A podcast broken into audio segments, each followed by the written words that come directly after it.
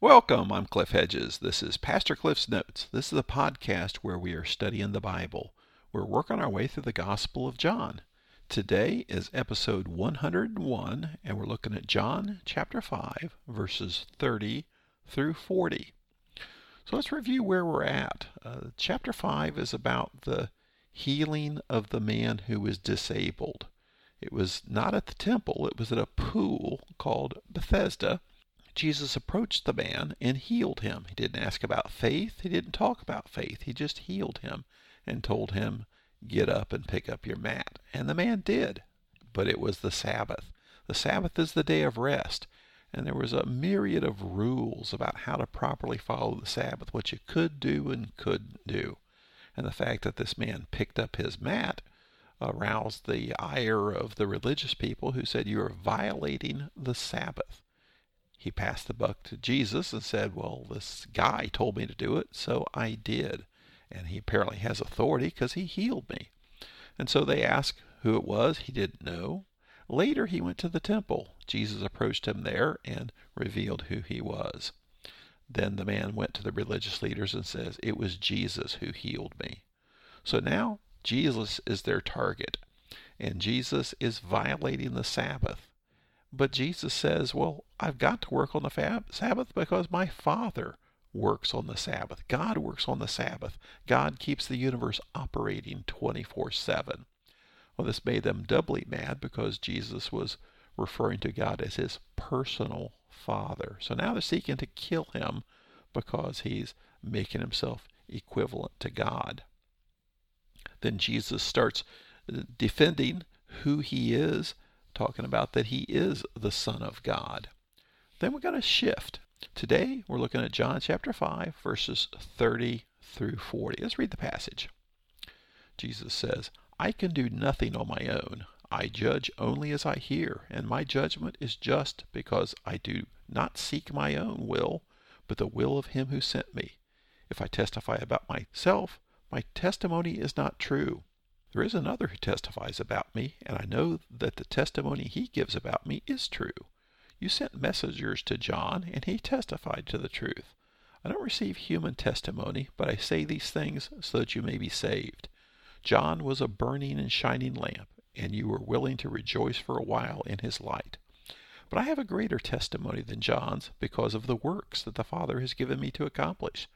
These very works I am doing testify about me that the Father has sent me. The Father who sent me has himself testified about me, and you have not heard his voice at any time, and you haven't seen his form. You don't have his word residing in you because you don't believe the one he sent. You pore over the scriptures because you think you have eternal life in them, and yet they testify about me. But you are not willing to come to me so that you may have life. Well, Jesus makes a shift here. Up to this point, as he's making this defense, he's referring to himself in the third person, referring to himself as the Son of God. And that's what he's uh, making the case for, is that he is the Son of God. Well, there's a shift in how he speaks here. In verse 30, he starts using first person, whereas before he was using the third person, saying the Son of God this, the Son of God that. Now he starts basically saying me, I, myself. And so verse 30, it's uh it's 30 words in the original Greek, and there's eight in the English, nine in the Greek. First person usages here. He says, I can do nothing. I judge. I hear. My judgment I do not seek. My own will. The one who sent me. So suddenly there's a shift here. And there's a reason for this uh, where Jesus is not referring to himself in the third person, but now referring to himself in the third person. He's not just talking about the Son of God, he's talking about me, Jesus. Then he continues that. Verse 31, he says, If I testify about myself, my testimony is not true. Well, what's he mean? He's referring to the Jewish law here, the Torah, which talks about how testimony is to be given, particularly in an important case like a capital crime where somebody might be executed. And remember, they are seeking to have him killed now. The, the point being that if I'm the only one saying anything, well, of course you're not going to believe me. The challenge is are there other witnesses?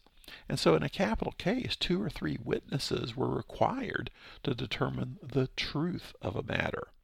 And so Jesus is saying, if I testify by myself, my testimony is not true. Meaning, you can't test, trust only the testimony of the accused.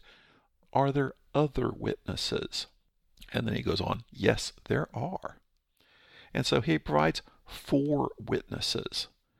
And so, verse 32 there is another who testifies about me, and I know the testimony he gives about me is true. Well, now he's going to give the four witnesses. You sent messengers to John, uh, John the Baptist, and he testified to the truth. So, who's the first witness he calls upon? John the Baptist. And he gave testimony. And he says, You guys sent a delegation to go interrogate him and find out what he was doing. And what was his testimony? John the Baptist said, Well, it's not about me, it's about the one following me. It's the one who has come as the Lamb of God to take away the sins of the world. So then Jesus says in 34, I don't receive human testimony, but I say these things so that you may be saved. John was a burning and shining lamp, and you were willing to rejoice for a while in his light. So I don't receive human testimony. Salvation is from God. It's a God thing. It doesn't depend on the testimony of people. And so what people say about Jesus, well, it doesn't really matter. What matters is what does God say? But he does appeal to the testimony of John the Baptist. You want testimony? You got testimony. You had testimony. You yourselves sent a delegation to investigate John the Baptist. And what did you find out? You found out about me. Well, then in verse 36, he says, But I have a greater testimony than John's because of the works that the Father has given me to accomplish. These very works I'm doing testify about me that the Father has sent me. So the first witness that Jesus refers to is John the Baptist. Well, then he says, But you want something better than that? How about the works themselves? They testify about me. The works I do are a witness as to who I am. We saw that even when Nicodemus came to see Jesus at night. He says, No one can do the things you do unless he were sent by God. And that's what he's referring to here. The things that Jesus did, the healings, the miracles, they weren't just because that's what he came to do. He didn't come to perform miracles, he came to be the Savior. And the works he did were not ends in themselves, they were done to show who he is. The, the reason that Jesus came was not to heal people. He did heal people, but he healed people to show who he was, to give the proof that he is the Messiah, the Son of God, the Savior. So the second witness that Jesus refers to is the works that he has done, the works of God. Then verse 37 The Father who sent me has himself testified about me. You've not heard his voice at any time, and you haven't seen his form.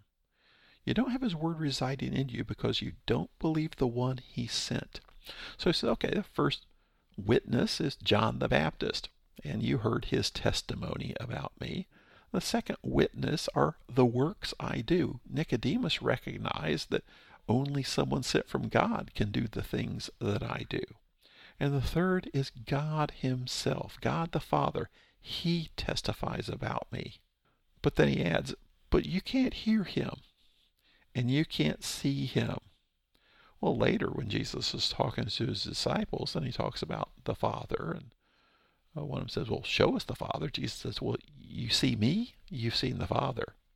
And you want to hear the Father. Well, you've got to hear me. So you don't have his word residing in you because you don't believe the one he sent. You can't encounter God without Jesus.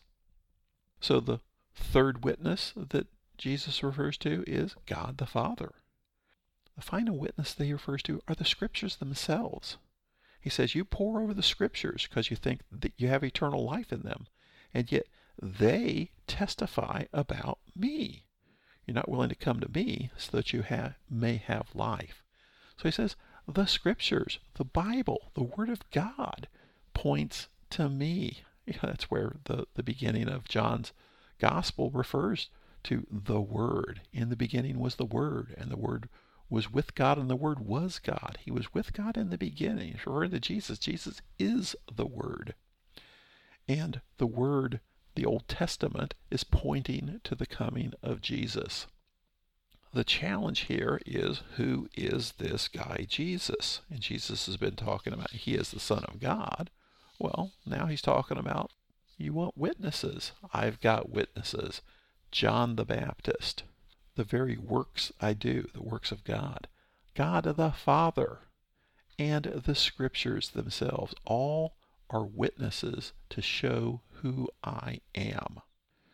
a couple things came here, uh, came up, uh, particularly verse 38. You don't have his word residing in you because you don't believe the one he sent. This speaks to something we refer to as the exclusivity of Christ. And this is plainly taught in the Bible and has generally been affirmed by the church since the time of Christ. Uh, some deny it, but that is the idea that the only way to be reconciled with God is through Jesus Christ. Now, it sounds exclusive to a lot of people. You're excluding people. Well, we're not excluding people, we're excluding other ways. And it's not us. We're not saying it. The Bible says it. God has said it. And the problem is we live in a world of labels where we refer to people based on the label. What church do you go to? Well, I go to a Christian church. Oh, so you're a Christian.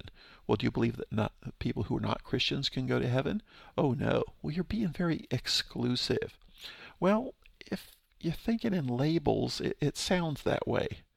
The the way to deal with that is turn it around and say, what has God said about how you are reconciled with Him?